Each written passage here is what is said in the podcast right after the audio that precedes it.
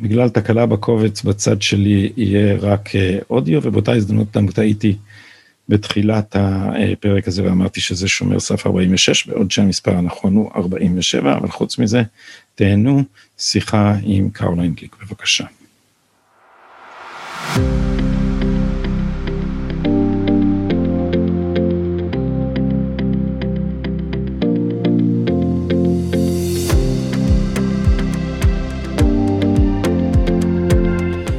ברוכים הבאים לשומר סף מספר 46 לא פחות ותודה לאתר חדשות המשק שמארח אותנו והערב שוב לכבוד ולעונג קרולין גליק נמצאת איתנו שלום קרולין.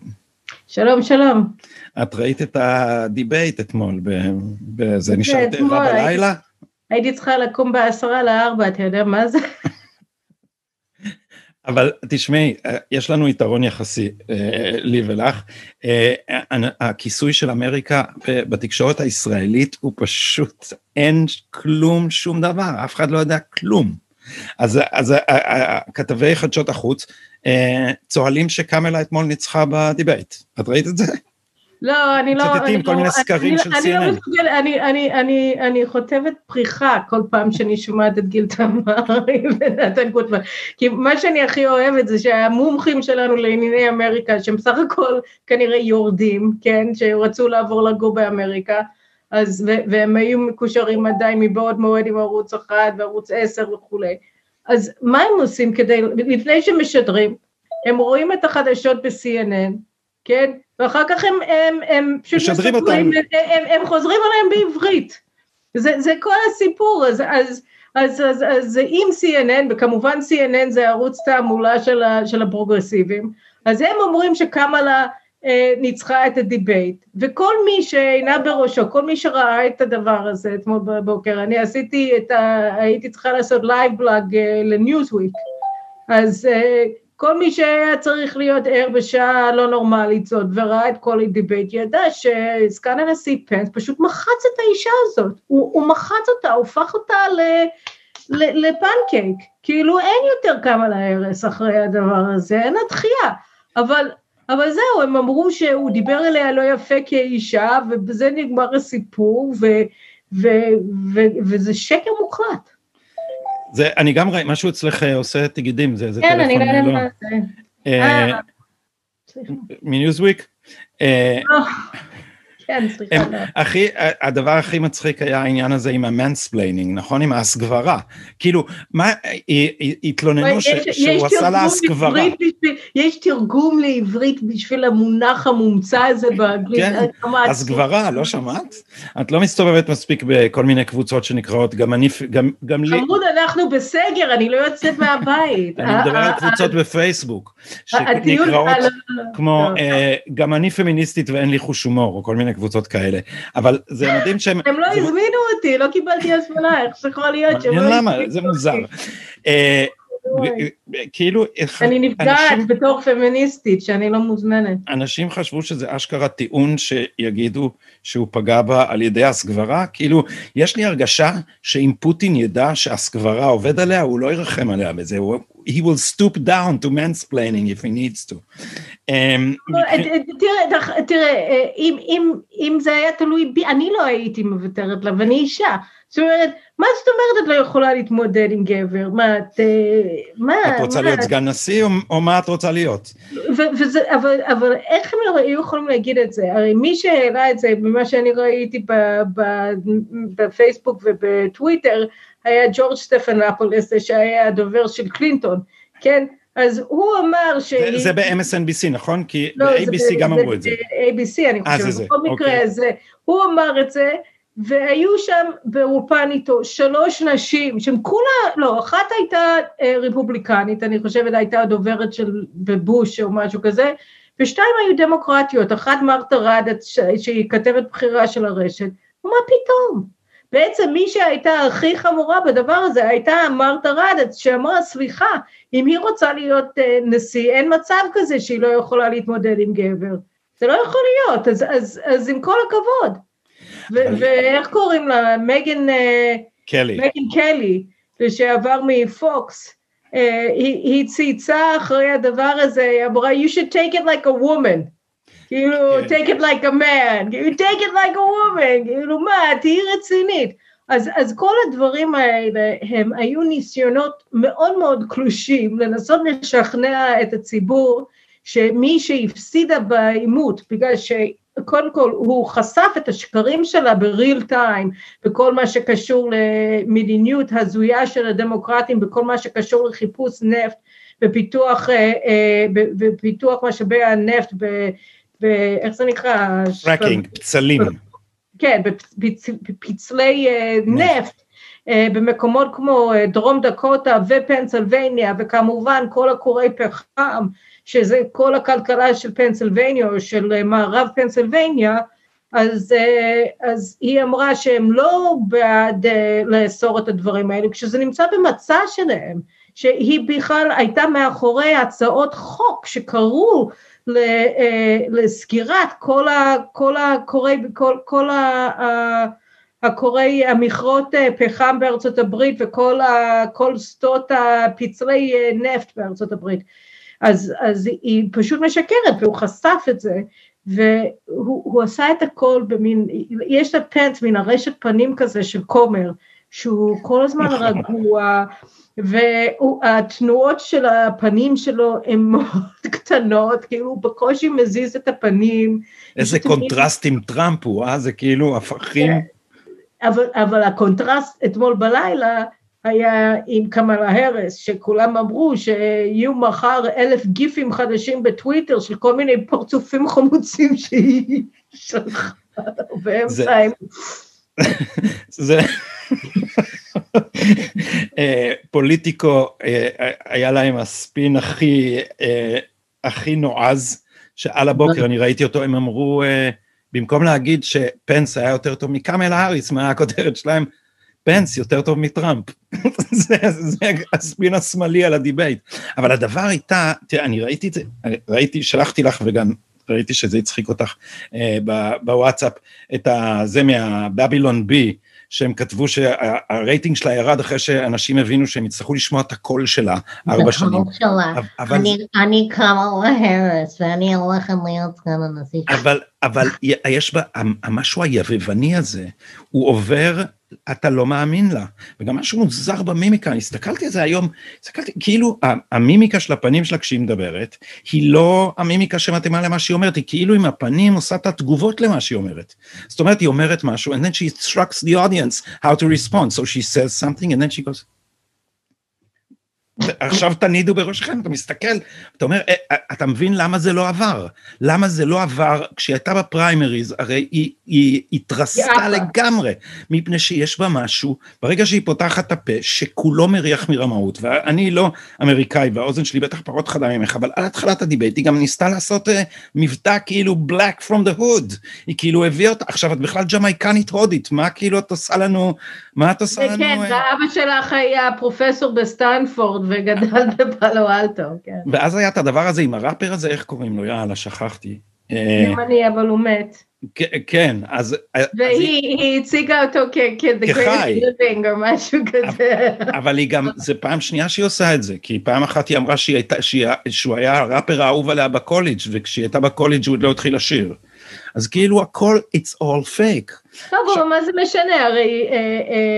אה, ג'ו ביידן אמר שהוא למד בדלוור סטייט, שזה בכלל מכללה של שחורים, והוא לא למד שם, וכאילו הם חושבים שכולם מטומטמים. אבל אנחנו עכשיו... או שהם מטומטמים והם באמת לא, לא זוכרים איפה הם למדו באוניברסיטה, אני לא יודעת. אבל, אבל קרולין, אני ואת יושבים בפינה שלנו ומגחכים על זה, והמדיה לגמרי תטשטש את זה, ויגידו שהיא ניצחה, ויוציאו את הקטעים הכי ממלכתיים שלה, ופשוט ימשיכו להעלים את הדבר הגדול. והדבר הגדול, ומה שפנס ניסה לעשות, ואגב, בצורה מאוד מוצלחת עם הטון השקט הזה שלו, זה להראות שהם מחביאים את האג'נדה הרדיקלית שלהם. זה אנשים, קאמלה האריס, זה, אובמה הוא רדיקלי היה, והוא לקח, אובמה הוא מתוחכם והוא הלך לאט לאט. ביידן הוא אה, פוסיל אה, מאובן מעידן קלינטון, אז חושבים שזה, שזה המפלגה הדמוקרטית מעידן קלינטון, אבל יצא עכשיו ספר מצוין לדעתי של, של גדעון ישראל, אה, שנקרא Broken Values, שאומר, תשמעו, המפלגה הדמוקרטית זה לא, זה אפילו לא נכון לומר שהיא קצינה, היא החליפה את הערכים שלה. היה סט ערכים של, מפל, של, של המפלגה תחת קלינטון, שהם סט ערכים אמריקאים. כן, אבל אתה צריך להבין משהו אחד, הדמוקרטים, אה, וזה זה באמת אחד מהדברים שאני כותבת עליו עכשיו אה, בספר שלי על יהדות ארצות הברית, שלפני 50 שנה, בסוף שנות ה-60, תחילת שנות ה-70, אני מדברת על בין אה, 68 ל-72, הייתה גם כן תקופה של רדיקליזציה קיצונית ביותר של, ה, של הדמוקרטים, שהולידה את המועמדות של ג'ורג' מגוון לנשיאות ב-72, והוא היה אה, לא פחות, אה, אני לא חושבת שהוא היה פחות רדיקלי מהסקואד, מהרדיקלים אה, ב- במפלגה הדמוקרטית היום. כמובן, בגרסה שהלמה את המצב בארצות הברית מלחמת וייטנאם וכולי לפני 50 שנה. ההבדל אבל, אה, יש שני הבדלים, אחד הוא שהרוב הדומם בארצות הברית, שפסל את כל הרדיקליות של ההיפים, של, אה, של התנועה נגד מלחמת וייטנאם ו, וכל השאר הרדיקליזציה בקמפוסים, השתלטות על הקמפוסים וכולי, אה, היה יותר גדול, היה רוב יותר מכריע מאשר שהוא היום, כך שכשניקסון ניצח את מגוון ב-72, הדמוקרטים קיבלו זפטה שהם לא שכחו, והזפטה הזאת גרמה להם להעלות את ג'ימי קרטר, שאומנם הוא נהיה מאוד מאוד פרוגרסיבי בז'רגון של היום, אה, בנשיאות שלו, אבל הוא רץ כאחרון הדרומים הגזעניים ב-76, הוא נחשב לאחד מה-good old boys של, של הדרום הגזעני, הוא היה מג'ורג'ה, הוא היה מושל ג'ורג'ה. וגם כלכלית הוא לא היה כזה, הוא היה, הוא היה ימין, מתון. הדברים שלו בכל מה שקשור לליברליות, לשמאלניות, באו לידי ביטוי, קודם כל, טוב, המדיניות הכלכלית לא הייתה כל כך טובה, היא הובילה לאינפלציה נוראית לקראת ב-78, 79, אבל איפה שהוא היה יותר רדיקלית באמת הייתה בענייני חוץ בכל מה שקשור לברית המועצות וכמובן אלינו, ולאיראן, לישראל, ואחר כך הדבר הגדול היה שנת 79, שבשנת 79 גם הייתה המהפכה החומניסטית וגם הייתה פלישה סובייטית לאפגניסטן. ו, והוא היה מאוד חלש, הרי מול הדבר הזה, מול הניסיון של אימפריית הרשע, להרחיב את, ה, את האימפריה שלו, לכלול גם את אפגניסטן, התגובה של קרטר היה להחרים את האולימפיאדה במוסקבה. וזה עורר גיחוך בקרב האמריקנים, אבל קרטר רץ ב-76 כשמרן, ו, ואחר כך מונדל הפסיד ב-84 בגלל שהוא נתפס כליברלי, זאת אומרת כל הזמן, וכמובן, אבל, אבל הדבר החשוב, רץ, הדבר החשוב, מה שאת אומרת, כן, תסיימי. הדבר האחרון זה שקלינטון רץ פעמיים, גם ב-92 וגם ב-96 כשמרני. כך שהדמוקרטים, בדומה, way. way כן, way. אבל בדומה לשמאל אצלנו, הם מבינים שהדרך לנצח בבחירות הוא להריץ אנשים שנתפסים כשמרנים או שהם בפועל שמרנים. והרדיקלים, זה היה הלקח שהם הפיקו מ-72, לא לרוץ כ- כ- כרדיקלים. ואפילו במקרה של קלינטון גם לא להיות רדיקלי, הוא כן היה ה-third way. אז לכן אני אומר שהדבר החשוב במה שאת אומרת, שהמנגנון, כשהוא היה בריא, כשהמפלגה הולכת רחוק מדי, היא מאבדת מצביעים, ואז כן, יש תיקון טבעי לחזור למרכז. כן. ועכשיו מה שקורה בזה, זה שהתגובה שלהם להפסד זה רדיקליזציה. ו, ו, והדבר, יש פה משהו שאני לא מבין בדינמיקה, כי אני אמרתי, ברגע שהתחילו המהומות וראינו את הערים בוערות, ואפילו CNN עם השקופיות המגוחכות האלה, mostly peaceful protesting מאחור העיר בוערת, כן, תימורות עשן, ועוד הוא היה עם גוגלס כאלה, על הגוגלס כאלה, על המצח, הוא כאילו היה יצא מסרט מדע בדיוני דיסטופי, ואמר לנו שזה... The towering inferno, mostly peaceful.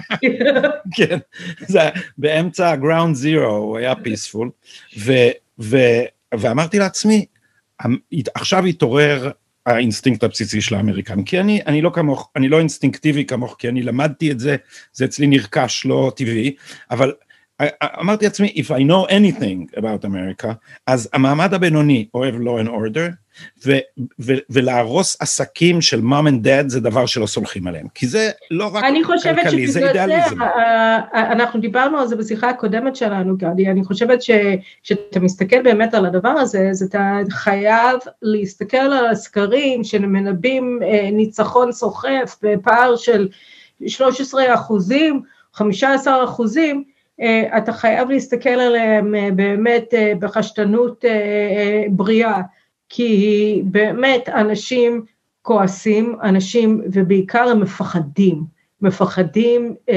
להיום, לילדים שלהם, לעתיד, הם לא יודעים מה הולך להיות, והם מפחדים לספר מה הם חושבים, כי הם מפחדים שיחשפו ברבים והם יפסידו את מקורות פרנסה שלהם, ואני, ואת החברים שלהם, ואת המעמד החברתי שלהם, כך שאני אני יותר אופטימית אה, מאשר שהייתי צריכה להיות על, על סמך הסקרים. אה, ו, ובאמת... את אמרת לי אה, פעם שעברה, וזה היה, היה לי אז יחסית חדש, כי לא העליתי בדעתי שאנשים מפחדים להגיד מה דעתם. אבל אה, שמעתי בימים האחרונים. כן, שלחת לי היום בבוקר, ואז אמרתי, אתה רואה, אתה רואה, אתם רואים. נכון, כי הוא אומר מה שאת אמרת. נכון, וזה איש מדהים, רוברט קהלי, קודם כל הוא עם מבטא כזה מדרום קרוליינה, יש לו גם תמונה עם בואטאי, הוא כאילו, הוא יאנג ג'נטלמן מהדרום, והוא מאוד מאוד אה, בלי חרטא, והוא אמר באופן מאוד מאוד משכנע, אמר, תראו מה קורה לאנשים, בש... אם אתה תשים שלט טראמפ בחצר שלך, בשכונות מסוימות, ישברו לך את החלונות של הבית. זאת אומרת, עכשיו, כמה ההבדל, אם אתה מפחד לשים את השלט, כמה זה רחוק שאתה תפחד מהסוקר. ואני אמרתי לעצמי, מה אתה מפחד מהסוקר? מה אכפת לך מה הסוקר חושב? הוא איש מקצוע. את אמרת פעם שעברה, אם אני אימא, אני מפחדת שאולי הוא לא סוקר בכלל. אבל, אבל מה שהוא, הוא אישש את מה שאת אומרת בזה, שהוא אמר, אנשים פוחדים שעובדים עליהם.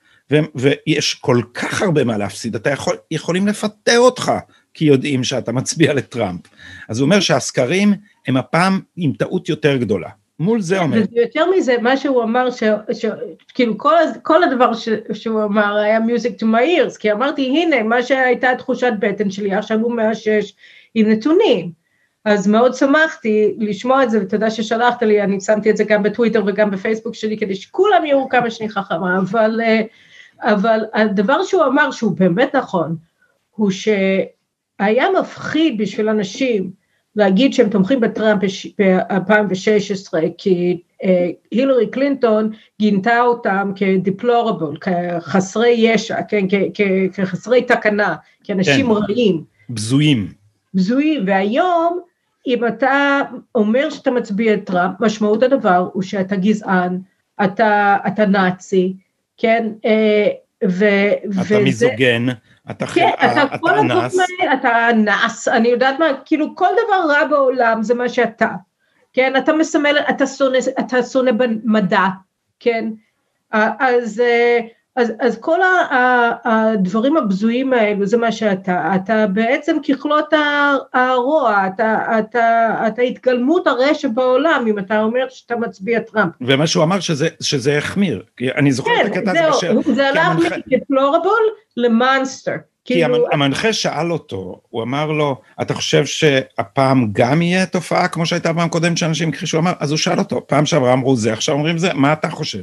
מצד שני, אמר לי, חבר, יש לי חבר אה, אה, איש עסקים שמסתיר את דעתו, כי בקהילה שלו גם כן, אם הוא יגיד את זה, זה יעלה לו ב, ב, בכסף ואולי ב-auditing, כאילו, את יודעת, אנשי עסקים מפחדים מדברים, יש להם ניסיון מר עם הממשל הדמוקרטי. מפחדים מרשויות מס הכנסה שהתנכלו להם וכדומה. אז, כי הם התנכלו. אז, אז הוא אמר, אתם כולכם חיים באיזה טראמפ יפסיד בענק, אתם פשוט לא מבינים מה הולך, אין לו שום סיכוי, כי גם הסקרים מתקנים הפוך עכשיו. הוא אומר, היה להם יום כיפור פעם שעברה, הם לא יעיזו ללכת לשם. מה את אומרת על הטענה הזאת? אני לא חושבת שזה נכון, כי אני חושבת שאנשים נמצאים באמוק. כשאתה מסתכל על, על התגובות הנזמות לכל דבר שטראמפ עושה, כן, הוא, הוא חולה קורונה זה קונספירציה, הוא לא חולה קורונה, הוא רוצה סימפתיה.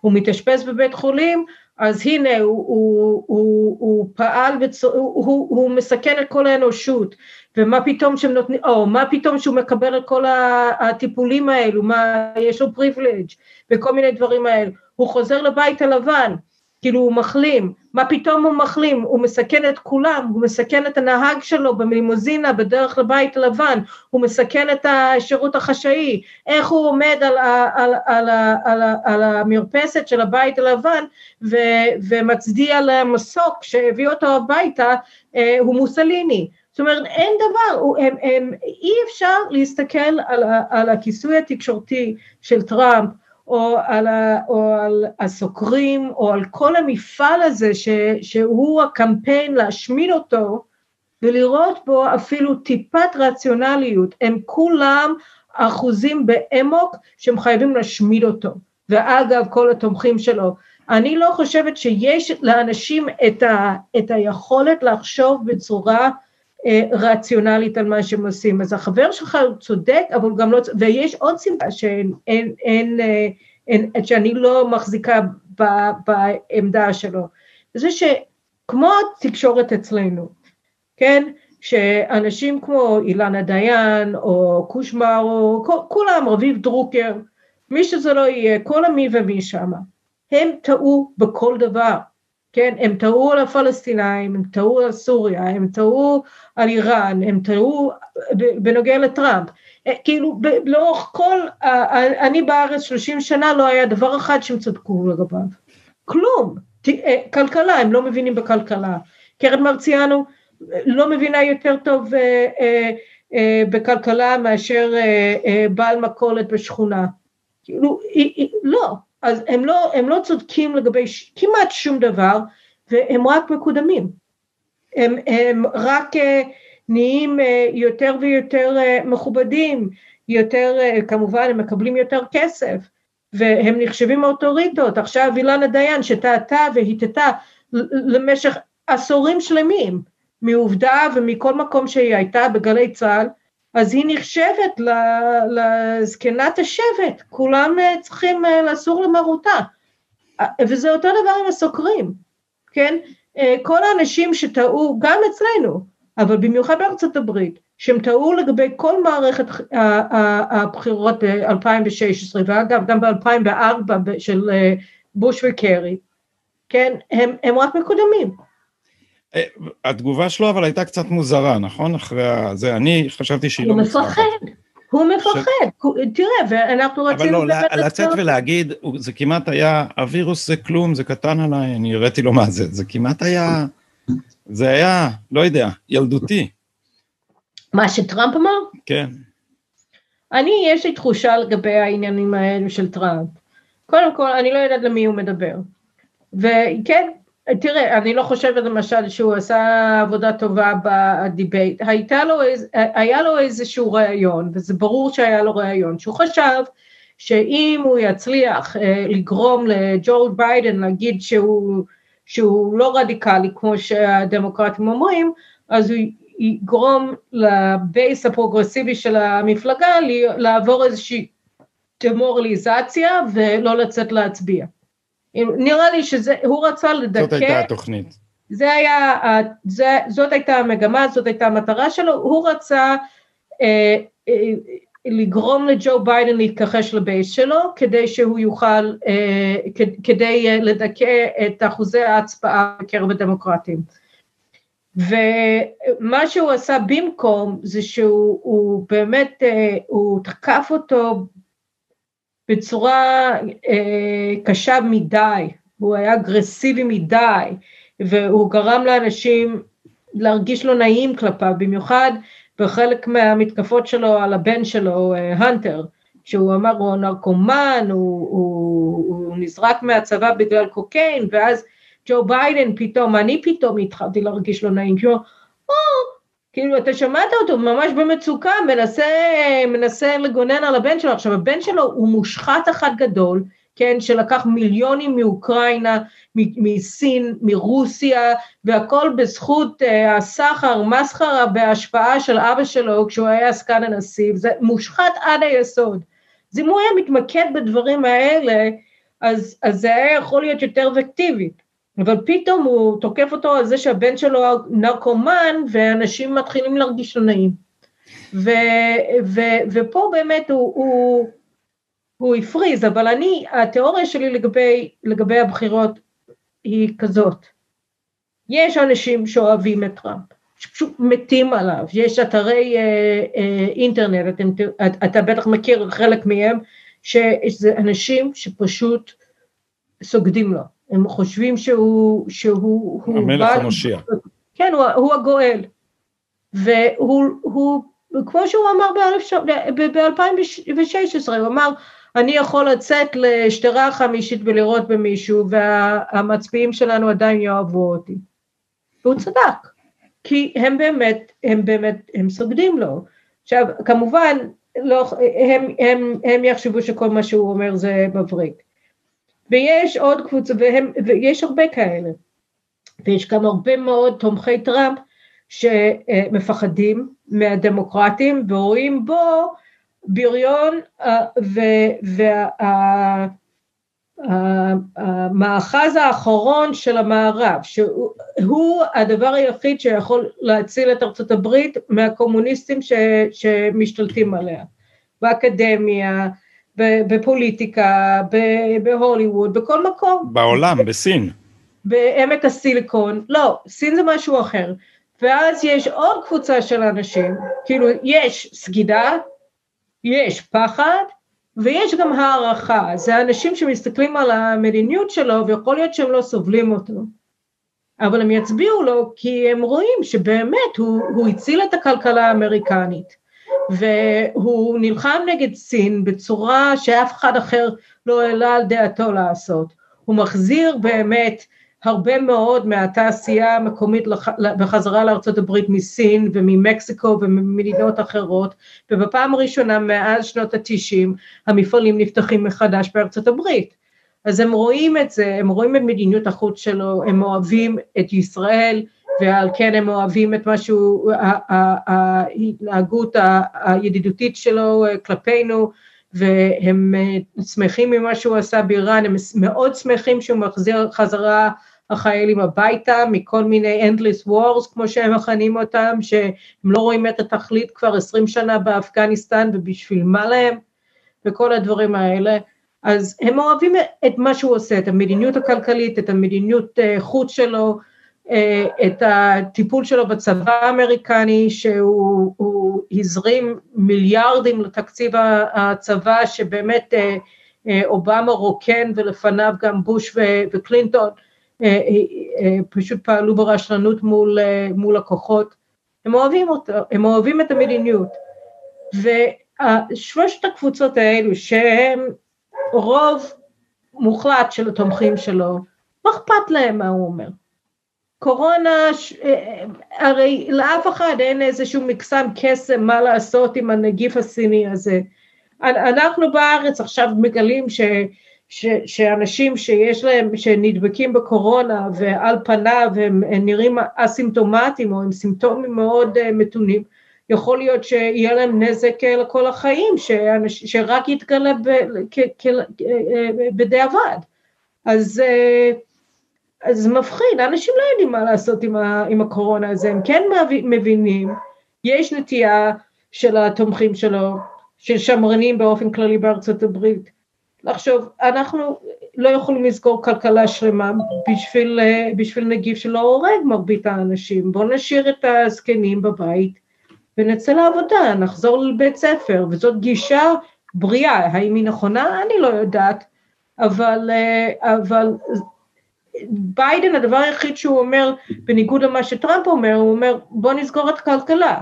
מעבר לזה, כל הפיתוח של, ה, של התרופות, כל הפיתוח של החיסונים, המדיניות שלו זה הלאה של טראמפ, אין הרבה אופציות מה לעשות, או שאתה חושב שסגר זה רעיון טוב, או שאתה חושב שסגר זה דבר רע וצריך איכשהו למצוא איזשהו, אה, איזשהו מאזן כזה שביל זהב בין כל האופציות הגרועות.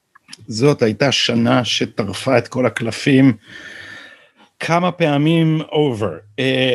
אימי קוני ברט, המועמדת של טראמפ לבית המשפט, ראיתי כבר שכתבי חדשות החוץ שלנו, אורן נהרי פרסם הבוקר בטוויטר איזה משהו שהיא חברה בכת והיא מפלצת דתית ולא זה, זה משהו, איזה מאמר. אה, הוא קרא את ה...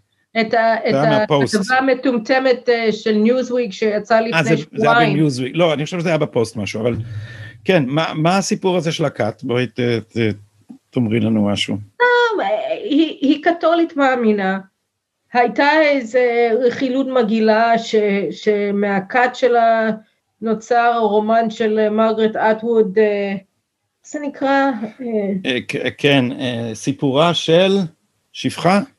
אני לא יודעת. לא, זה משהו... A handmaid's tale, a handmaid's tale. Yeah, handmaid's tale, שאני לא קראתי, אז זה לא שאני יכולה להבין מזה, אבל אני הבנתי שיש בזה כל מיני דברים של uh, הברחת שדים, exorcisms וכאלה. זה, זה פשוט שקר, אין לזה שום קשר לכלום. אחר כך כולם גינו את הכתבה ואמרו שאין שום קשר בין... מה שאטווד כתבה ומה ש, מה ש, שעושה אה, אה, קומי ברט אה, בכנסייה שלה. אבל בסדר, הם, אין להם כלום עליה, הרי אימא של שבעה ילדים. שניים הם מאומצים מתאיטי, נכון? שהיא אספה מהייטי, כן. מהייטי. כן. היא אספה מהשיטפון שם, מהצונאמי. קיצור, יש לה נישואים איתנים, היא מבריקה על פי כל הדעות, כן? היא שופטת כבר, אין ביקורות עליה, היא, היא, היא מבריקה, היא, היא משפטנית מבריקה והיא מאוד שמרנית והיא לא מסתירה את הדעות שלה, היא לא מנסה לה, לעגל את הפינות. היא, what you see is what you get, וזה בדיוק מה שה base של טראמפ רוצה, כך שאם הוא היה לוקח איזה מועמד פרווה יותר, זה לא היה משמח אף אחד, הדמוקרטים היו עושים אותם מהומות וה base שלו היה ממורמר. אבל, אבל אפשר להבין למה הם נעמדים על הרגליים האחוריות, תכף נסביר, תגידי לנו כמה מילים על, על court packing, הדמוקרטים, כי אם, אם הוא עכשיו יצליח בדבר הזה והם ישתמשו בכל התירוצים ואי אפשר לעשות שימוע בתנאים של קורונה ולא צריך לעשות את זה בשנת בחירות ופה פעם ואמרתם הפוך ואתם לא ישרים, לינדזי גראם ומיטש מקונל הרי אמרו כשאובמה רצה למנות אמרו שלא, שצריך לדחות את זה משנת בחירות, אבל הם נעמדים על הרגליים האחוריות כי פירוש הדבר שיהיה רוב מוחץ לשמרנים בבית המשפט ל... כמה? לדור אולי עכשיו, היא צעירה, גברת uh, קוני בארט. אז uh, את המצוקה שלהם אפשר להבין, והדבר שבו הם מאיימים זה court packing, אז תגידי למאזיננו שתי מילים על מה, מה, מה, מה זה החרב הזאת שהם מניפים. טוב, קודם כל צריך להבין שהם מתנהגים כמו פלסטינאים, זאת אומרת, הם, uh, הפלסטינאים אמרו... זה לא מחמאה uh, מפיך, נכון?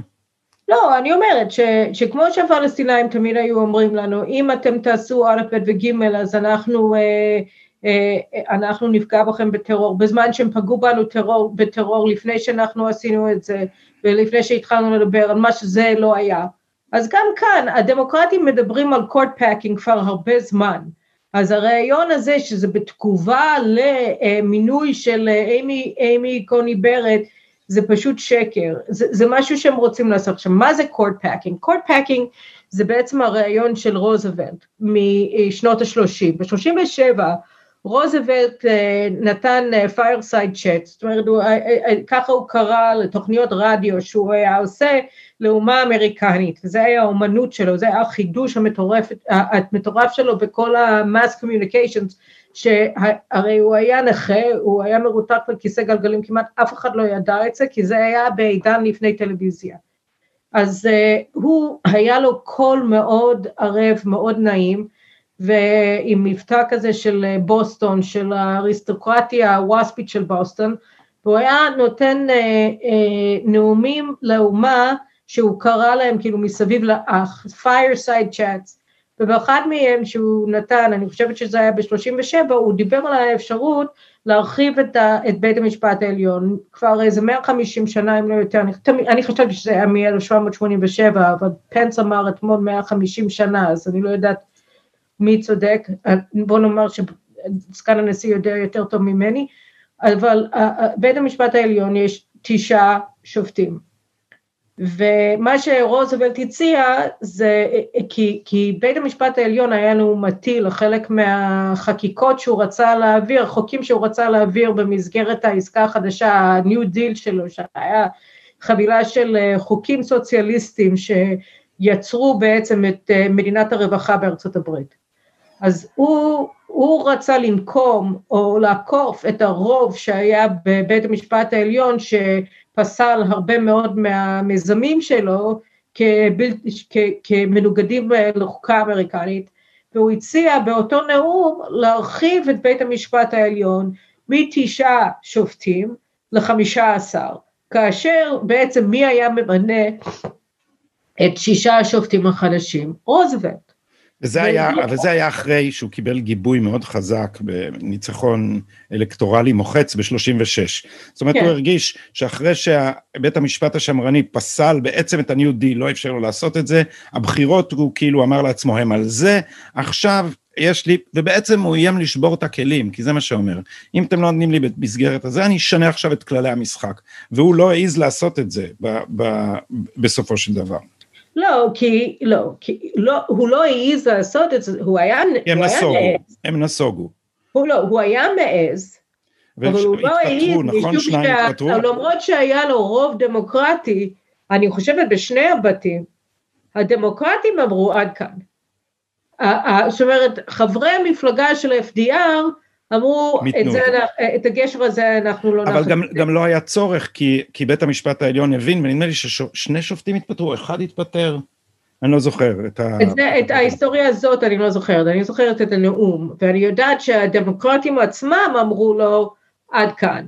בכל מקרה, הרעיון היה שלו, עכשיו הדמוקרטים אומרים, אה, אה, הנה, אנחנו ממחזרים את, ה, את הרעיון הרודני של FDR, ואנחנו רוצים אה, לנצל איזשהו רוב רגעי שאנחנו מקווים שיהיה לנו בסנאט ובבית הנבחרים, כדי להעביר את, ה, את הרפורמה הזאתי, אני בספק אם אפשר, אני לא יודעת, אני לא מומחית לחוקה אה, ואני לא בדקתי את זה, אבל אני חושבת שיהיה להם גם אה, מריבה אם זה בכלל חוקתי לעשות את זה בלי תיקון של ה...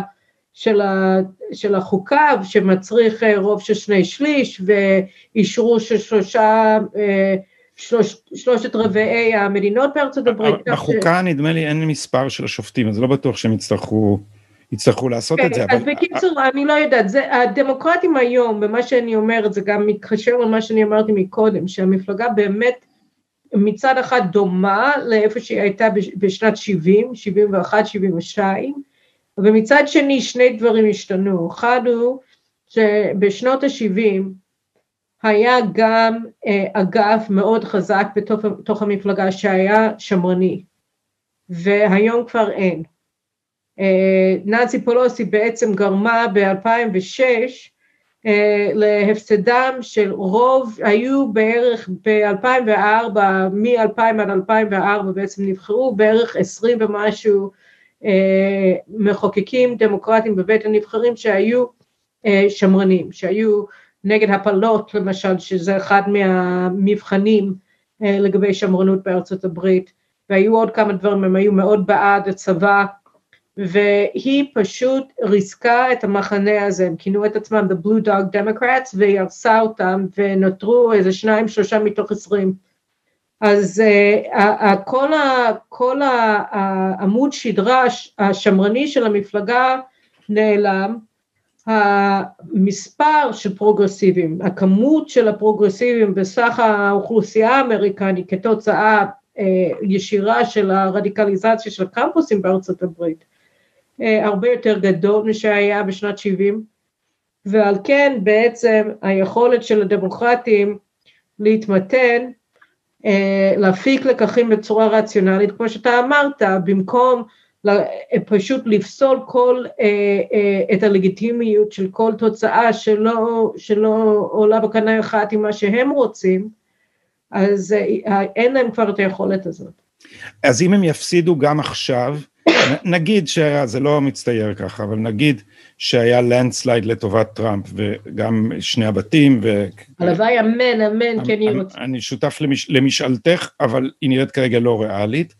אם הם היו חוטפים מכה כזאת, הם, הם איבדו את היכולת להתיישר למרכז, כלומר גם במקרה כזה, הם היו ממשיכים ברזיסטנס, ברדיקליזציה ולשרוף את המרכזי הערים, או שאם עכשיו הם היו חוטפים סטירה מספיק חזקה אלקטורלית, הם היו מתאפסים. מה את מעריכה? תראה, אני, אני, אה, הי- הי- הייתה לי מחשבה למשך כמה שנים שאם הם יקבלו זפטה כזאת אז הם כן אה, יתעשתו. הבעיה היא שהחידוש שאובמה הביא למפלגה הייתה אה, שינוי מקיר לקיר של מנגנוני, המנגנונים הכלכליים, התמריצים הכלכליים של המפלגה. כשהוא נכנס לבית הלבן בשנת 2008, אז uh, לאנשים מתונים, לתורמים מתונים, נניח שהעבירו את הכסף uh, במסגרת אייפאק, לצורך העניין של היהודים, אבל גם, גם עם ארגונים אחרים, uh, לשכת המסחר האמריקני, כל מיני דברים כאלו ש, שהיה להם רגל פה ורגל שם, כאילו מבחינה מפלגתית, והם תרמו כסף למועמדים שמרנים או מועמדים שהיו בעד אה, ריסון פיסקלי וכל מיני דברים בשני, המפ... בשתי המפלגות, אז אובמה יצר ביחד עם סורוס וכמה מיליארדרים בעמק הסיליקון מנגנונים חלופיים, הם בעצם התחילו להיווצר עם moveon.org ב-2003-2004 בתקופת בוש, בכהונה הראשונה לקראת הבחירות של 2004, אבל אובמה בעצם שינה את כל ההיגיון הכלכלי של מועמדים דמוקרטיים, כך שהיום אה, ראינו את זה בצורה מאוד בולטת בכל מה שקשור לישראל, שאיפא"ק השקיע הון תועפות בכמה מרוצים. אחד למשל אה, בפרברי, אה, עם אוכלוסייה יהודית מאוד גדולה יחסית של שיקגו, שהיה שם קונגרסמן ותיק, אה, דן ליפינסקי, שהיה, הוא קתולי אמנם, אבל הוא מאוד פרו-ישראלי, ואיפא"ק גייס הרבה כסף לטובתו, והוא רץ בפריימריז נגד שתי מועמדות אה, רדיקליות, אבל שתיהן קיבלו כסף רב יותר ממנו, אה, מארגונים פרוגרסיביים, מקרנות פרוגרסיביות, שהן מאוד אנטי-ישראליות, ושתיהן רצו במצעים אנטי-ישראלים באופן מובהק, ואחת מהן ניצחה אותו. פעם הקודמת הוא ניצח בגלל, ש... בגלל שהיו שתיים נגדו, הפעם אחת מהרדיקליות ניצחה אותו, ובגלל שזה נפת בחירה דמוקרטית, שרוב רובם. של המצביעים דמוקרטים, אז הוא עף. ולרפובליקני אין שום סיכוי לנצח, אותו דבר היה עם אליוט אנגל בברונקס בניו יורק, שג'מאל בואומן שהחליף אותו, הוא אחד מה... הוא, הוא נתמך בידי כל מיני ארגוני BDS. עכשיו, אז, אז זה בזכות ההתרכזות של הכסף בידי המיליארדרים החדשים של, זה, של זה בזכות, ואלי. לא, ריכוז המימון המפלגתי או למועמדים, לקונגרס וכאלה, בידי אה, כמה מיליארדרים מאוד רדיקליים. כמובן סורוס בראש הפירמידה, אבל איך קוראים לו? טד, נו, המיליארדר מסן פרנסיסקו עם כל מיני עמדות על איכות הסביבה מאוד מאוד רדיקליות, טד, הוא רץ בפריימריז הדמוקרטיים במשך איזה שלושה שבועות. בקיצור, אתה יודע, קורונה, הכל נדבר. לא, אבל יש כמה מיליארדרים דמוקרטיים. יש, יש בלומברג. אבל גם ש... בלומברג אבל... בתוך העניין הזה, אבל בלומברג קצת שונה, כי הוא בכל זאת יהודי, והוא לא... בניו יורק, וכן. אבל, אבל זה סטייר וולט, אני חושבת. בקיצור, אז, אז זה מה שאובמה עשה. וברגע ש... הרי הקמפיינים עולים מיליונים, אם אתה רוצה מושב בבית הנבחרים, אתה צריך לגייס כל שנתיים, תלוי איפה אתה, אבל זה יכול להגיע ל-50 מיליון דולר לסבב בחירות אחד, לש, לשנתיים, במקומות שהם מאוד מאוד, אה, ש, שיש שם, שהם תחרותיים. זה יכול להיות אה, שני מיליון, זה יכול להיות עשרה מיליון, אבל זה כסף מטורף, אתה יכול להגיע במרוצים לסנאט ל-250 מיליון דולר. עכשיו, מי יכול לתת את הכסף? מי יכול לגייס סכומים כאלה? יש מעט מאוד תורמים שיכולים לחתום על צ'קים ל-100 אלף דולר, למיליון דולר, וכשהצרכים המימוניים כל כך נוראים בשביל המועמדים, והכסף בא אה, בעיקר משם, אז, אז אנשים כמו אה, תורמי איפא"ק לא יכולים להתמודד עם המנגנון הכלכלי הזה, ובסופו של דבר הסיבה שאיפא"ק אה, נחלש בצורה כל כך אה, משמעותית, והמועמדים שמשקיעים את כל אה, יהבם בהם, מפסידים אחד אחרי השני אחרי השלישי, זה באמת בגלל המנגנון הפיננסי החילופי וחזק הרבה יותר שיצר אובמה במהלך שנות הכהונה שלו, זה מה שבאמת גורם להמשכיות של הרדיקליזציה של, ה, של המפלגה, וזה מה שמונע אה, התעשתות. כי אפילו אם מועמדים יבינו, אנחנו הפסדנו כי הלכנו יותר מדי שמאלה, הם לא יוכלו לרוץ שוב פעם אם הם לא יישארו שם. אבל בסוף יש גם הציבור, והציבור האמריקאי יש לו אינסטינקט פרגמטי. חלק ממנו. כן, אז זה הולך, אז נוצר אה, דבר חדש, ואני חוזר לספר של, של גדעון ישראל, שאומר שזה זה, זה סט ערכים אחר, זה הרעיון למשל של diversity בתור אידיאל. הרעיון הזה הוא רעיון של, של פירוק הסולידריות והמרכז, זאת אומרת במובן מסוים, המפלגה הזאת נעשתה אנטי-אמריקאית. כן. זאת אומרת, היא מתנגדת לרעיון האמריקאי של כור ההיתוך, וצריך, את זה בתואר הראשון, דבר אחד לקחתי מפרופסור ארנון גוטפלד, שלימד אותי היסטוריה אמריקאית. היסטוריה אמריקאית, את יודעת, כשאתה לומד היסטוריה באוניברסיטה פה, היסטוריה אמריקאית זה דבר נידח, זה כמו שהיית יכול ללמוד על פרו. זה כאילו איזה מין דבר כזה ל... כי, כי, כי האקדמיה הישראלית היא גרמנית, אז היסטוריה גרמנית זה רציני, היסטוריה אמריקאית זה 200 שנה, יש להם היסטוריה כבר, אבל הדבר האחד שממש נשאר איתי שהוא אמר, ואני אומר את זה גם לתלמידים, הוא שאמריקה היא אומת מהגרים, ולכן האנחנו האמריקאי הוא מוקרן על העתיד, הוא לא נובע מהעבר, הוא לא נובע מזה שאתה, מה היה בבית אבא, הוא נובע מה... חלום המשותף. עכשיו, מרגע שאין חלום משותף, אז זה לא כמו שתגידי שלאנגלים עכשיו אין חלום משותף, כי לאנגלים יש חתיכת אנגליה מאחוריהם, אבל אמריקה היא, היא top-heavy, החלום הוא על העתיד, וברגע שאתה מציב את ה diversity בתור אידיאל, אתה בעצם שם מנגנון ב, ב, על, ה, על הדבר המאחד, במקום שהוא יאחד, אתה משנה את הכיוון של הוקטורים, והוא נהיה מפורר. אה, מאי גונזלס לאחרונה כתב ספר, אה, אני לא זוכר את, את השם שלו, תכף אני אדוג את זה, שבעצם אומר, זה היה התוכנית של השמאל הרדיקלי. הם, כי הם אמרו לעצמם, אה, מרקוזה ואנשים כאלה שהובילו, את, אה, היו מנהיגים רוחניים של תנועת הסטודנטים, אמרו, מעמד הפועלים האמריקאי, יש לו false consciousness, הוא, יש לו תודעה כוזבת, הוא קנה את החלום הקפיטליסטי. אז אנחנו צריכים לחפש את הממורמרים, אז השחורים הם הממורמרים.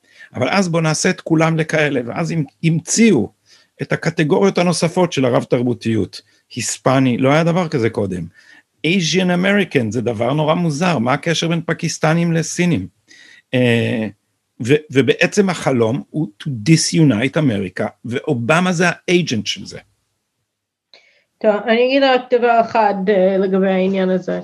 Uh, הרעיון של, uh, uh, uh, uh, זאת אומרת, הוויכוח היסודי לגבי המהות של ארצות הברית הוא ויכוח שמפלג את האמריקנים שאנחנו תמיד הכרנו, שאוהבים את האמריקה שלמדנו עליו בבית ספר, שהוא הארץ החופשיים ובית של uh, uh, בעלי אומץ, the, home of the, free, the, the land of the free and the home of the brave, כן,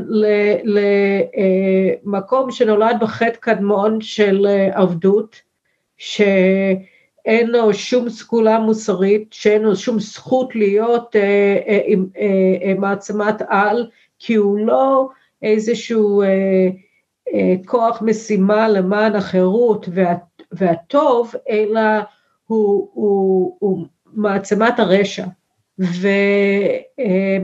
וזה אה, חתיכת פער. זאת אומרת, כל ההסתכלות הראשונית שלהם על ארצות הברית היא, היא מנוגדת זו לזו.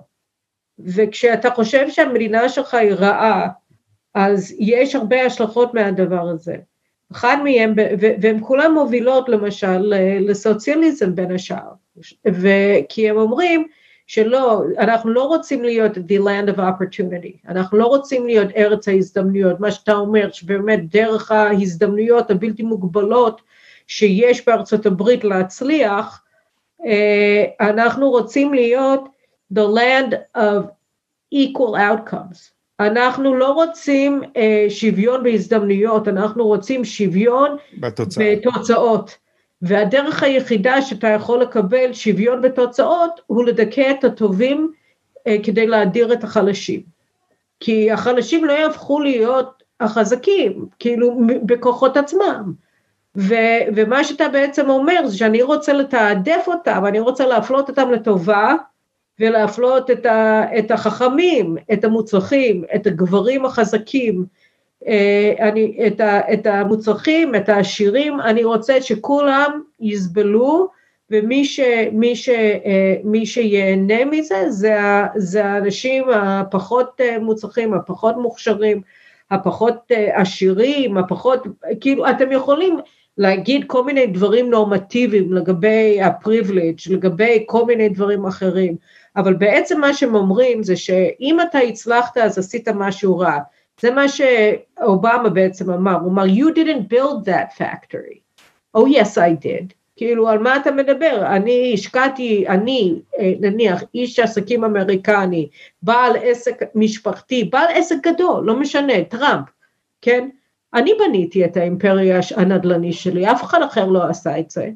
איך אתה מעז להגיד ש, שממשלת ארצות הברית עשתה את מה שאני עשיתי, אני יודע מה אני עשיתי, אל תגיד אבל, לי שאני לא אבל עשיתי. אבל תמיד, מאז ומעולם, התרופה אה, לאי שוויון, לתחושה שה...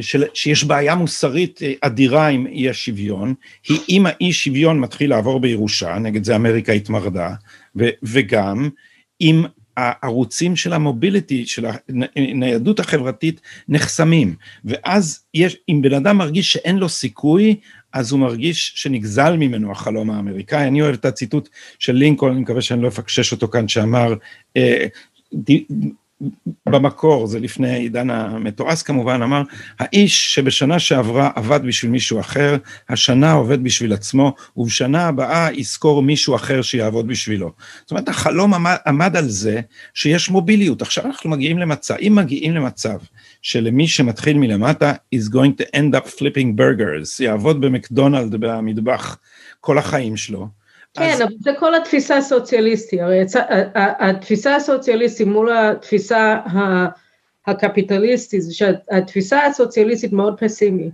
לגבי היכולת שלך להתקדם, והתפיסה הקפיטליסטית מאוד אופטימית. למה אני מתכוונת? סוציאליזם בעצם מבוססת על קינת ההצלחה, וקפיטליזם על הערצת ההצלחה. והאמונה שזה לא עניין של חלוקת משאבים, זה עניין של הגדלת משאבים. זה לא אה, שאיך אני מחלק את העוגה הזאת, זה איך אני איך אני אופה את העוגה הזאת. אה, לא, איך אני אופה עוד עוגות. כאילו, איך אני הופכת את העוגה הזאת ליותר גדולה, איך אני מנפחת את העוגה הזאת. ו- ואז אתה רואה שבתוך הדבר הזה אתה מסתכל בשמיים ואתה רואה שאין ספור כוכבים. והאמונה האמריקנית הייתה שיש מקום בעולם הזה בשביל כולנו להיות כוכבים. ו, ומה שבעצם הם אומרים היום, הסוציאליסטים אומרים, זה לא נכון, אם אתה, אם אתה כוכב זה בגלל שלקחת ממני את האור. ו, וכאן באמת הפילוג הגדול בין שני המחנות, זה, זה הסתכלות בסיסית ביותר על טבע האדם, על טבע האומה, על טבע המדינה, על טבע ההזדמנויות, ו- והם באים, ו- ו- ואגב, אני חושבת, וכל הדבר הזה, יש לי קצת אה, עניין אה, מיוחד ביהודים, כן? אבל העלייה של התפיסה של אה, צדק חלוקתי, של שוויון תוצאות, מוליכה באופן ישיר לפרץ אנטישמיות באמריקה כפי שלא ראינו אף פעם, והכל מהשמאל. כי, כי כל התפיסה הזאת של השמאל מנוגדת לקיום יהודי באמריקה אה, בצורה בטוחה ומוצלחת. כל ההצלחה של היהודים באמריקה במשך 150 השנים האחרונות אה, הייתה תוצאה של, של היותה של ארה"ב מריטקרסית. שכן יש שוויון הזדמנויות ואין אבל, הזדמנות. אבל קרולין, לשיטתך, ושיטתך שאני אני, אני מזדהה איתה בחלקה הגדול, את מדברת על uh, equality of opportunity, כן. הימין צריך לדאוג שבאמת יהיה opportunity. זאת אומרת, צריך גם לשאול מבנית בכלכלה אם, אם לא נחסמים גם האפיקים של ה... של ה-opportunity, כי אז הביקורת של השמאל הופכת יותר מפתה. אבל זה ברור, הבעיה היא שהשמאל עצמו דואג שלא יהיה שוויון בהזדמנויות. למשל, המקום שהדבר הזה הוא הכי בולט במערכת החינוך. הרי אה, כמו כאן, גם בארצות הברית, התאחדויות המורים מביאים למצב שאי אפשר לפטר מורה כושל. הם גם מעדיפים מסיבות של אפליה מתקנת וכאלו ואחרות, כל מיני מורים ומורות שהם לאו דווקא טובים. עכשיו, מה, ש, מה שזה גורם, הוא גורם, וזה כבר 50 שנה ככה, להכשלת הסטודנטים בשכונות עוני. והעדפת הסטודנטים, אני מדברת על החינוך הציבורי בארצות הברית, ה-public שיש פער מאוד גדול בין רמת החינוך במקומות כמו ה-inner cities, בשיקגו, בניו יורק, בוושינגטון וכולי, לבין רמת החינוך בפרברים.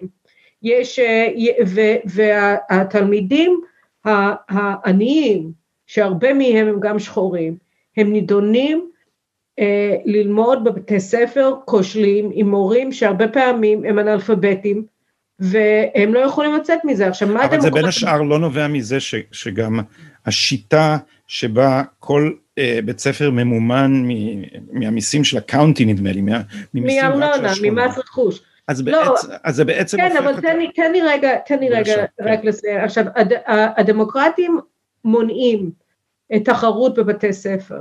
הם, הם, איך הם עושים את זה? הרי בשנות ה-90 התחילו, אה, אה, נוצר מין אה, ראיון שהפך להיות תנועה של מה שנקרא Charter Schools. עכשיו, מה זה Charter School? Charter School זה מעשה בית ספר פרטי, שיש שם מנהל שיש לו גם את היכולת להעסיק ולפטר מורים, כך שהוא יכול לדאוג לרמה טובה ואפילו גבוהה של מורים, גם בשכונות עוני. עכשיו, איך הם ממומנים? הם ממומנים על ידי אה, אה, מתן יכולת להורים אה, להשתמש בכסף שהמחוז או, או העירייה או מה שזה לא יהיה מקצה לכל תלמיד, נניח התקציב של, ה, של עיריית ניו יורק, אני סתם ממציאה מספרים, אה, הוא מקצה עשרת אלפים דולר לכל תלמיד מדי שנה, ו per תלמיד מקבל בית ספר עשרת אלפים דולר. לא יודעת, יכול להיות שזה מופרז בגדול או בקטן, אני לא יודעת, נניח לצורך העניין זה עשרת אלפים דולר. אז ההורים של אותם תלמידים יכולים לקחת את עשרת אלפים דולר ולהעביר את זה ל charter school, או ל Catholic school, כאילו לבית ספר שהם בוחרים בו, בית ספר פרטי. כן. ואז הילד שלו יכול לקבל חינוך סביר. מי מונע את זה? הדמוקרטים. הממשלות המקומיות, העיריות, אה, מועצות העיר, ראשי הערים הדמוקרטיות בערי הכרך בארצות הברית, הם עומדים על הרגליים האחוריות כדי למנוע את זה.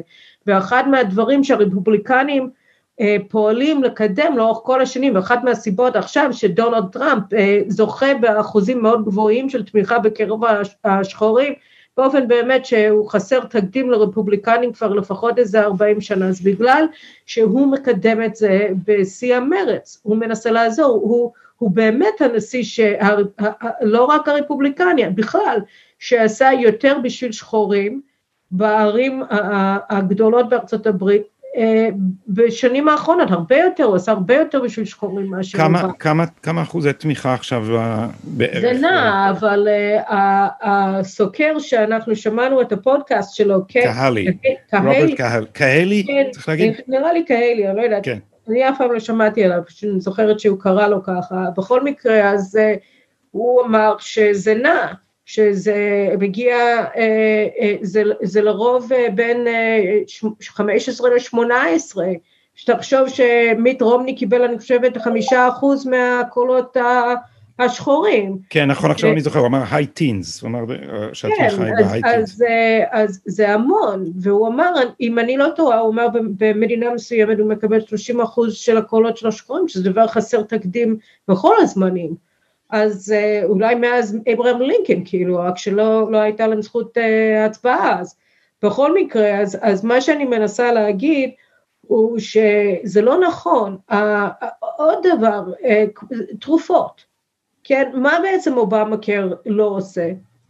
הוא לא מאפשר תחרות בשיווק תרופות בארצות הברית. אז אחת מהדברים שהרפובליקנים מנסים לקדם, הוא, הוא אפשרות לקנות תרופות עם, ה, עם הפוליס הביטוח שלך, לא במדינה שלך, אם אתה גר באילינוי ובאינדיאנה התרופה שאתה צריך עולה פחות, אז אתה יכול לקנות שמה. עד עכשיו אי אפשר היה לעשות את זה. כנ"ל אגב לגבי פוליסת ביטוח עצמן, שבמדינת איואה יכול להיות שיש פוליסת ביטוח מקבילה למה שאתה מקבל במדינת אילינוי בתור תושב שיקגו, אבל אסור לך לקנות אותו, כי הוא לא באילנוי. אז, אז הרפובליקנים כל הזמן רצו, אתם רוצים להוריד את המחיר של הביטוחים, תאפשרו תחרות בין חברות ביטוח, בין, בין, בין מדינות.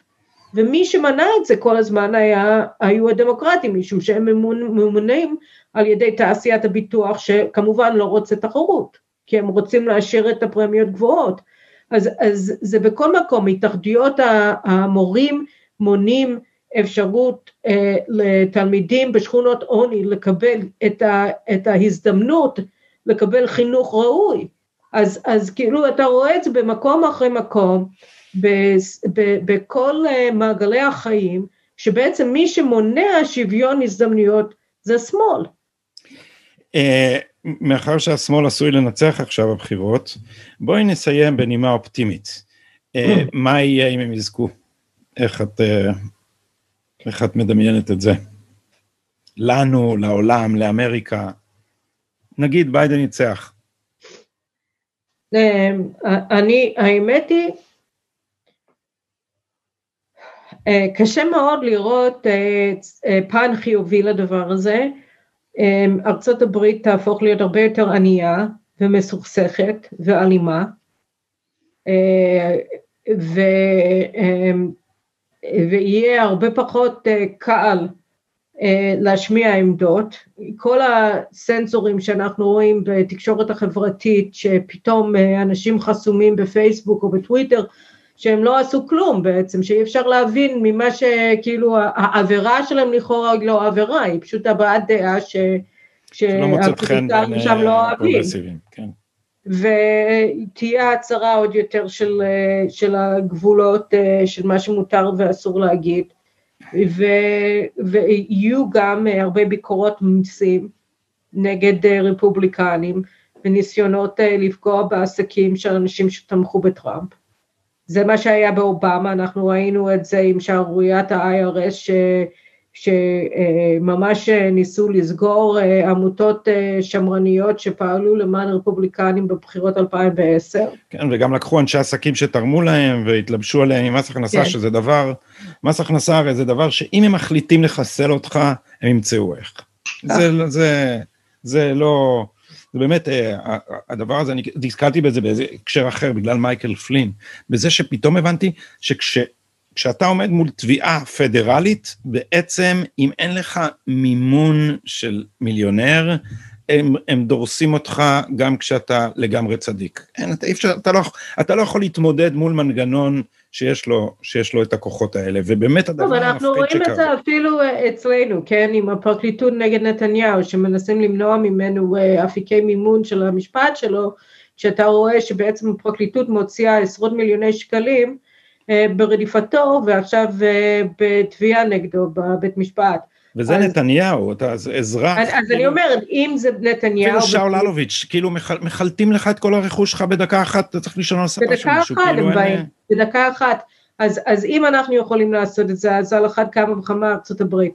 וכל הדברים האלו יקרו. אשר אלינו, זה תלוי, כאילו, ה- ה- הסיוט שלנו היא באמת שביבי יהיה בכלא, ואנחנו, אה, ומי שישלוט כאן זה אה, כל מיני, אה, או, או, או בני גנץ וגבי אשכנזי, או יאיר לפיד ונפתלי בנט, ש...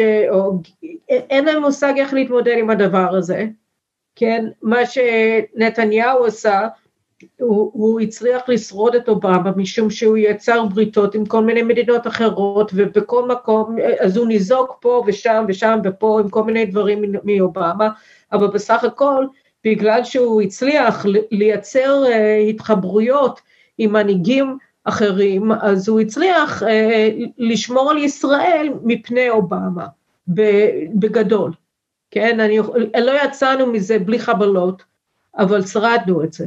ו, uh, ואני חושבת שהתשתית שהוא יצר, כן, במיוחד בזמן האחרון עם התמיכה האדירה של טראמפ, עם הערבים, ועם מדינות אחרות, אז זה ישרת אותנו, אבל רק אם יש לנו מנהיגים עם השיעור קומה שיכולים לעמוד מול הסחף הזה מהאמריקאים ויבינו שיש אלטרנטיבה לקנייה, וזה לא יהיה פשוט, זה יהיה מאוד קשה, ו, ומה שהכי מדאיג אותי באמת, הוא שאנחנו נהיה מוצבים בפני אה, ממשל כזה, שזה יהיה ממש, אם כבר מדובר על אה, צונאמי מדיני, אז, אז הנה לכם. אבל, אה, ושמול הדבר הזה יהיו לנו באמת אה, מנהיגים אה, בשיעור קומה אה, של בני של, גנץ. גם, של גמדים, ואנחנו לא נצליח. ובעיניי זה באמת. הסכנה הגדולה של ישראל, כי יש לנו יכולות uh, עצמאיות שאנחנו פיתחנו במיוחד בעשור האחרון, להתמודד עם ממשל עוין בוושינגטון, אבל אנחנו נוכל לנצל אותם בצורה נבונה רק אם יש לנו מנהיגים נבונים. Uh, ובנימה אופטימית זו מה שנקרא. תראה, זה אופטימי, אני אומרת, נוכל לשרוד את זה אם יש לנו מנהיגים נבונים. כן, אז לא, לא אמרתי לך, ואם לא, כי על זה אנחנו נדבר, כי... אם נגיע לזה, בעזרת השם לא נגיע לזה. ועוד מעט אני, אני מניח שאנחנו מתחילים עונת בחירות, whether we like it or not, אז... I like it, I've been praying for it, אבל אני, אני, אני פשוט לא, לא רואה איך זה יכול להיות, אנחנו... כל עוד אנחנו בסגר, אף אחד לא יעז לצאת לבחירות, ואם אנחנו לא נשתלט על הקורונה, אז אני לא רואה איך אנחנו יכולים לצאת לבחירות. ויש מצב שלא נשתלט, העריך חבר שלי שבתעשיית התרופות, זה דרך עקיפה, הוא אמר, יש מצב שחמש שנים עד שיהיה חיסון עדר. זה מה שצפוי לנו, חמש שנים, לפתוח, לסגור, ככה, קדימה, אחורה. ואז באמת קשה גיאופוליטית אפילו להעריך איך ייראה העולם ומה... ויהיה לנו דור של ילדים שלא נתנו להם חינוך. או להפך, דור של ילדים שסוף סוף יקבל חינוך. אז בנימה אופטימית, איך? בבית, קרולין, את תעשה אני את זה. זוכר, אני אמורה להיות המורה, תמיד חלמתי לעשות home schooling לילדים שלי בזמני החופשי. אני רואה את הספרייה מאחורייך, אני חושב שיש פוטנציאל פה, ל... בתנאי שיהיה צריך בבית תחרות בהוראה, איך בעלך בזה? בעלי מורה. בבקשה, נו, את רואה? נו, בשביל מה אני, בשביל מה, בשביל מה התחתנו? כי אני חסרת סבלנות ויש לו סבלנות ללא קץ. אז תודה לך על זמנך ושהיה לך סבלנות אלינו. אני חייב לומר, השיחות שלנו על אמריקה הם בשבילי משב רוח מרענן, כי אני מרגיש שאני מדבר אל הקירות פה, זה פשוט אין עם מי לדבר. אז בוא... עצה שלי בשבילך זה אל תסתכל על גיל תמרי, הוא רק יטמטם ויתסכל אותך. אני, זה שלי זה אורן נהרי ונדב אייל, כי אני, אה, כי אני מסתכל על זה, ש- כמה זה, זה ה- ה- חד משמעיות של התעמולה הדמוקרטית שלהם, זה כאילו, יש מנגנון שמסווג החוצה כל מה שלא בא בנרטיב. עכשיו, כולנו רוצים את החדשות שאנחנו רוצים. כן, אבל הם. מומחים, הם הרי כתבים לענייני חוץ, הם יודעים כן. הכי וכמו שאמר אה, אה, אה, קהלי, אז הוא אמר, אני סוקר, האמביציה שלי, אני רפובליקני, אבל האמביציה שלי זה לא שטראמפ ייבחר, האמביציה שלי זה שהסקר שלי יהיה נכון. זה הדבר ש, שלא הייתי מצפה מעיתונאים. אז קרוליין, תודה רבה לך, ובואי נתראה בקרוב שוב ונמשיך את השיחה. בשמחה, לילה טוב. לילה טוב.